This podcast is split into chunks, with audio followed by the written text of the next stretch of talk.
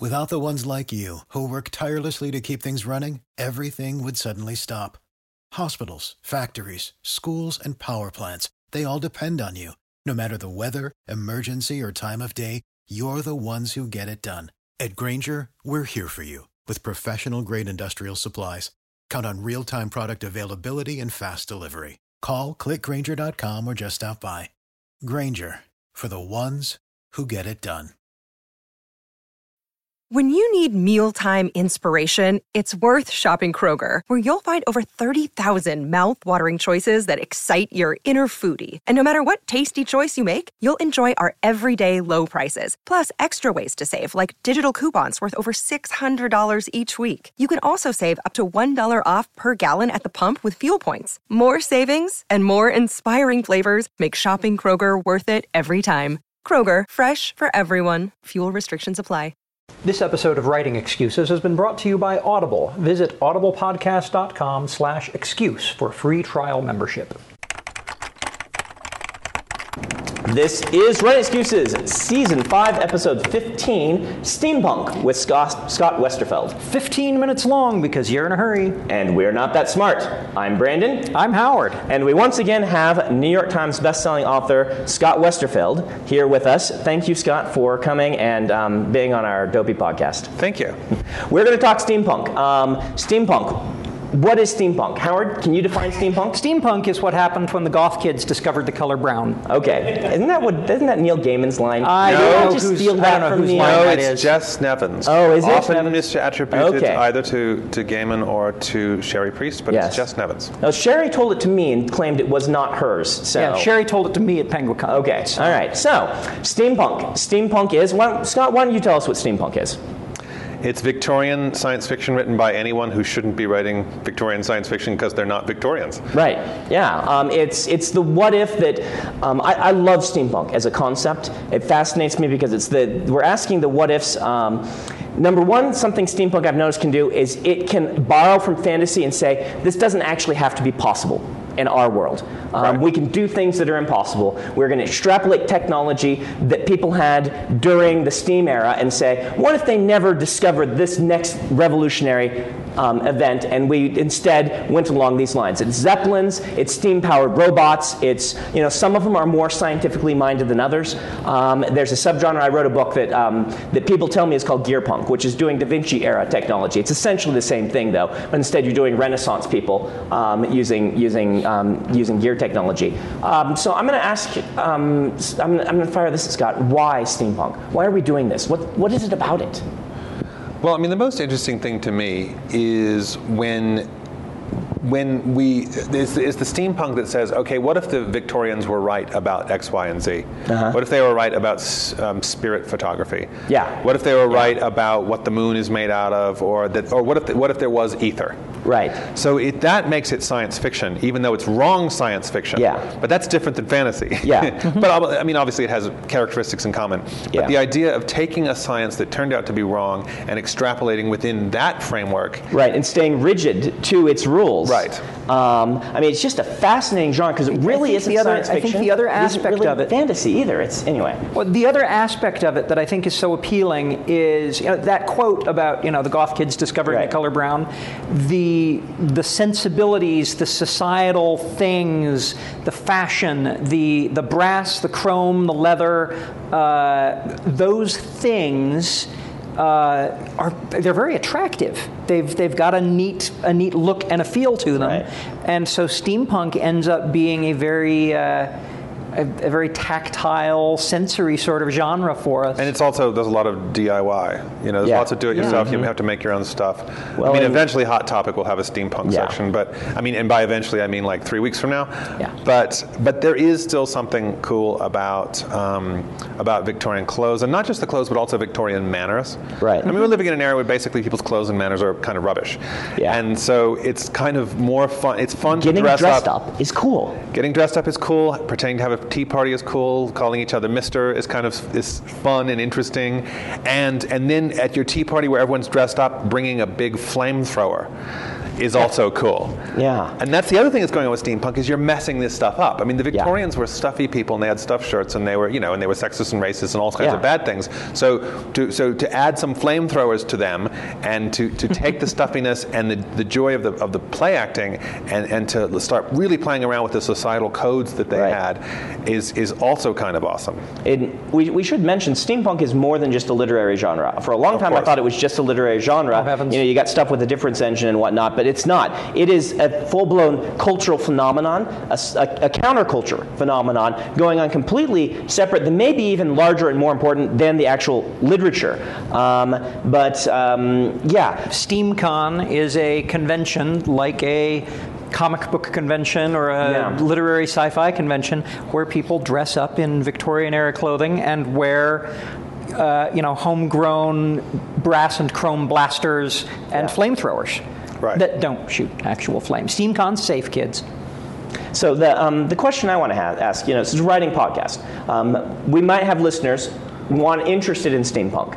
Um, so I want I want to fire at you, Scott. You've done it incredibly successful, and very well done. Um, steampunk slash dieselpunk, as you said, series. Are there pitfalls or are there advice specifically about steampunk that you could give people who are wanting to write in this genre? Well, it's kind of you know a close cousin to alternate history. Uh-huh. You know, you, you're doing the same kind of world building where you're taking something very familiar. Um, you know, a historical event like, like I'm doing World War One. I'm sticking very closely to the um, to the date to the date line of the war. One of my characters is the son of the Archduke Ferdinand. So on the one hand, you're taking all this familiar stuff, but you're also throwing in some crazy weird stuff. And I think that to me is one of the pleasures of reading and writing steampunk is, is you know, is taking the things that are familiar, the, the Tea Party or whatever, Right. and then adding anachronisms. Right. And I think you know that's what you're doing when you're doing alternate history. Um, in a way, alternate history is a bit more rigid as a lot of people play Right. the game, where you you know you're, what you're trying to figure out is what happened if Bull Run Right. had blah blah blah. But instead, with steampunk, you're throwing in lots of things, and so I'm tossing in you know two whole new sets of technology into the world. And um, so, so to me, what's the most interesting thing about it is an exercise in world building where you can rely on the reader to understand certain things, like, oh, son of the Archduke Ferdinand, I know who that guy is, but at the same time, wait a minute, this is a giant living airship. Yeah. So you- you're employing, you're, you're activating the received knowledge that, the, that your um, that your reader has both about real history and about genre codes. You know, crazy genre codes in this case. Right. And, and and mixing those two things is really fun and interesting, and it, it creates a lot of um, tension in the story, just like it creates tension in the you know in the anachronistic nature Right. of the technologies. I mean, I've um, we've said on the podcast before, and um, one of my big tenets of writing is that uh, successful writing. Successful concepts are the blending and melding of the familiar and the strange. Um, you know, Hollywood, uh, they call it the strange attractor. This is why you always hear in Hollywood the pitch is two familiar things put together make something crazy. Um, and, and, and it's fascinating. It's the whole concept of why Pride and Prejudice and Zombies, why you could say that line and it, people sat up and said, oh, I can imagine what that would be like, Yeah. and that would be cool. Um, and steampunk is, in a way, it's that. Um, it, it's not. I, I mean, the things I've read are nowhere near as gimmicky. There's a depth. There's a there's a there's a passion to the world building, and it's just a fascinating um, aspect to it. But it, it if you reduce it just to that one line, it is the familiar and the strange. Saying, what if the Victorians had flamethrowers? What does that do to society? Um, which just as naturally, at least as a storyteller, me, launches me into wanting to tell stories about this. Right. Um, yeah. I mean, a classic like the steampunk version of that would be, you know, it's it's 1912 and Tesla is president. Yeah. You know, that would Yeah. Mm-hmm. be how that would be. You know, your your Hollywood Tesla pitch. as president. Oh wow! I can no longer see Tesla as anyone but David Bowie, by the way, um, because of that movie. But Hey, writers, are you thinking about learning a new language? I think exploring the world, experiencing other cultures, and being able to communicate with people outside your everyday experience lets you create richer, better stories. A great way to do that is with Rosetta Stone, a trusted expert for over 30 years with millions of users and 25 languages offered. They use an immersive technique which leads to fast language acquisition. It's an intuitive process that helps you really learn to speak, listen, and most of all, think in the language you're trying to learn. They also feature true accent speech recognition technology that gives you feedback on your pronunciation. It's like having a voice coach in your home. Learn at home or on the go with a desktop and mobile app that let you download and access lessons even when you're offline. And it's an amazing value. A lifetime membership gives you access to all 25 languages, including Spanish, French, Italian, German, Japanese, and, of course, Korean. Don't put off learning that language. There's no better time than right now to get started. For a very limited time, Writing Excuses listeners can get Rosetta Stone's lifetime membership for 50% off visit rosettastone.com slash today. That's 50% off unlimited access to 25 language courses for the rest of your life. Redeem your 50% off at rosettastone.com slash today. For the ones who work hard to ensure their crew can always go the extra mile, and the ones who get in early so everyone can go home on time, there's Grainger, offering professional-grade supplies backed by product experts so you can quickly and easily find what you need. Plus, you can count on access to a committed team ready to go the extra mile for you. Call, clickgrainger.com, or just stop by. Granger, for the ones who get it done.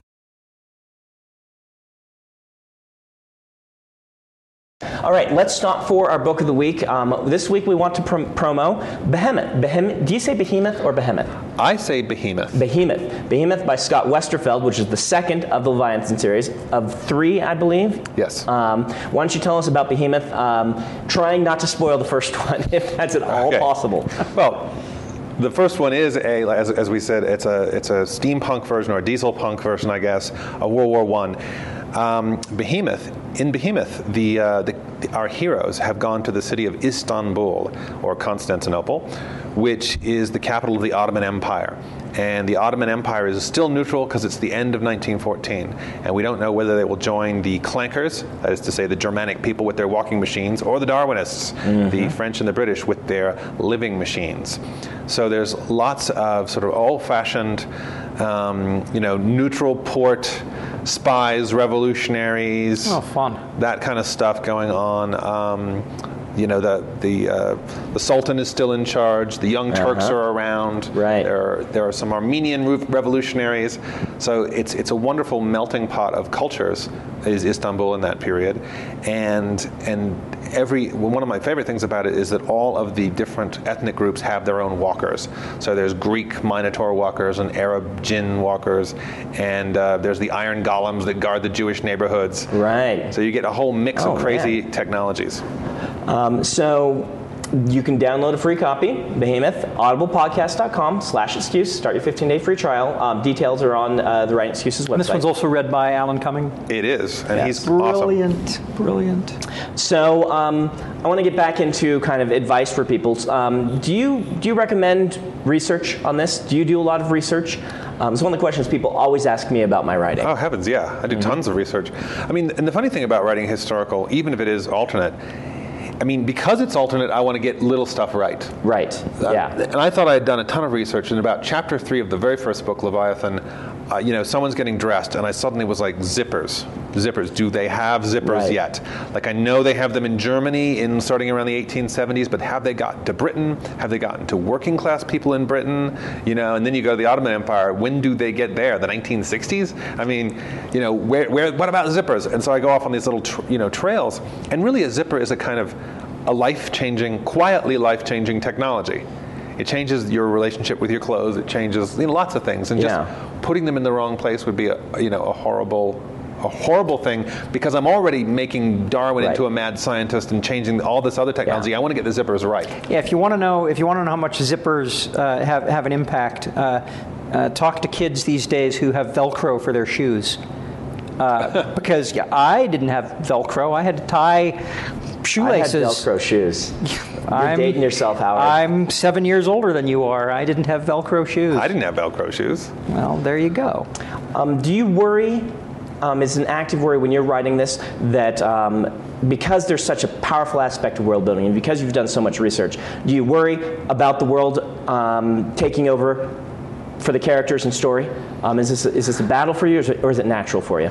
Yeah, not very much. Okay. I, I, for some reason, I don't concern myself too much about that. I feel like, um, you know, good characters can, can, can, can a can define the world around them by the choices they make, and and they can build the world while they do cool stuff.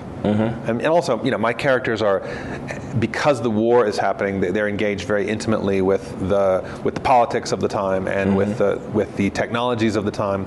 And it's kind of nice. I'm doing it like a double Flash Gordon because I'm going.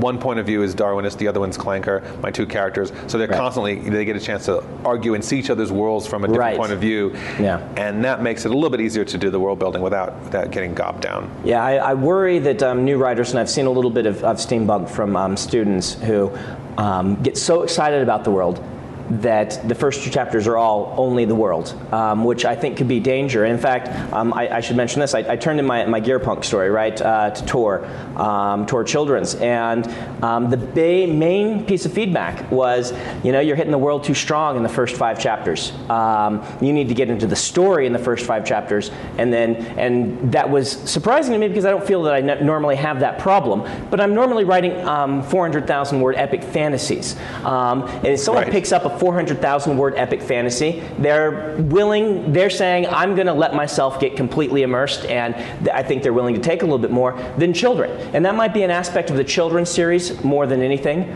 Um, though, you know, children's, how should I say? I, I, I kind of want to get into this idea, this, ask a question for you on steampunk. Um, it seems like for me, just watching the genre um, or the subgenre from the sidelines, for like 15 years, steampunk has been like almost taking off. You know, Right. almost hitting. And now we've got this counterculture thing going on. But in literature, I'm, you know, we've got you, we've got Cherie Priest. Um, do you see this starting a steampunk sort of golden age? Um, is it happening, or is it still just on the cusp? Um, That, I think it, it may be that steampunk is too weird to ever get that big. Yeah. And and I think there's a certain amount of. Um, I mean, I know there's a lot of there's a lot of romance writers writing steampunk right now. Really? There's one called the Iron Duke. By, Okay. uh, I I'm sorry, I can't remember the name, but Yeah. if- I'm sure if you Google Iron Duke romance, you'll you'll get it there. And um, and but that's not the same as an explosion. Yeah. And I think it is a little bit complicated for people. It has you know the, the, the themes of colonialism and post-colonialism Right. and and and fiddly The. Sherlock Holmes movie was See, but it, it, I don't think it counts as steampunk. I watched it. I loved the movie. There's not enough. There's not enough. Um, it doesn't extrapolate very Yeah. far, I know. No. I mean, the closest I um, I feel we've gotten in a good movie was Sky Captain, which isn't really even steampunk, but it's it's, a, Yeah. it's another subgenre, the one where we idealize science fiction, um, of period science fiction. But I mean, I wonder if we do need to get a major film project, and if by then we'll be into post steampunk. I mean, cyberpunk didn't take off among the mainstream until you started getting things like The Matrix and whatnot, which weren't true cyberpunk, Right. which were you know pop culture pulling the fun parts out of cyberpunk and leaving behind all of the meaning, sort of so to speak. Um, I wonder And if a that'll happen. a lot of the grit, too, What's that? and- yeah, a lot of the, grit grittiness, too. And I wonder if, if that'll happen. If we'll get a post steampunk thing. I mean, Peter Jackson's optioned Hungry, Ci- Hungry City Chronicles, um, which is uh, which is a wonderful kind of lesser known steampunk um, series about giant walking cities that eat one another. It's very well known in Britain. It's just Yes, not it is. in the it's United States not for here some reason. as well known, and it should be because they're, they're fantastic. But it, maybe those, I don't know. I'm just wondering. Um, I'm, I'm watching this. I'm hoping we will, but at the same time, part of me doesn't want it to because it's really fun. For to be our thing, right, in science fiction and fantasy, and um, and it seems like when when mass culture gets a hold of it, they do sterilize it, like Yeah. what happened to steam, uh, cyberpunk. And some people, you know, think that steampunk is already over, but you know, Yeah. some people are always like that. So, I think the advice for a writer is Yeah. don't worry about which Uh, way it's write trending. you Write the story you want to love. Yeah, Oh, I totally. think I think a good steampunk story will they'll be around for years. It's been around for years. It will continue to be around for years. If you write it well, people will read it. Um, special thank you to Scott Westerfeld for stopping in the middle of his tour. Um, he's very busy, but he he stopped for these two podcasts. We really appreciate it. I'm going to go. Final ahead- piece of advice for us, Scott, Yeah. for writers who want to uh, embrace the steamy punkiness of the Victorian or era. just any writing advice. uh, well, I'll quote Cherie Priest: "If it's not fun, you're doing it wrong." Okay. Um, writing prompt is uh, Tesla is president. this has been writing excuses. You're out of excuses. Now go write. Without the ones like you, who work tirelessly to keep things running, everything would suddenly stop. Hospitals, factories, schools, and power plants, they all depend on you. No matter the weather, emergency, or time of day, you're the ones who get it done. At Grainger, we're here for you with professional grade industrial supplies. Count on real time product availability and fast delivery. Call clickgrainger.com or just stop by. Grainger for the ones who get it done.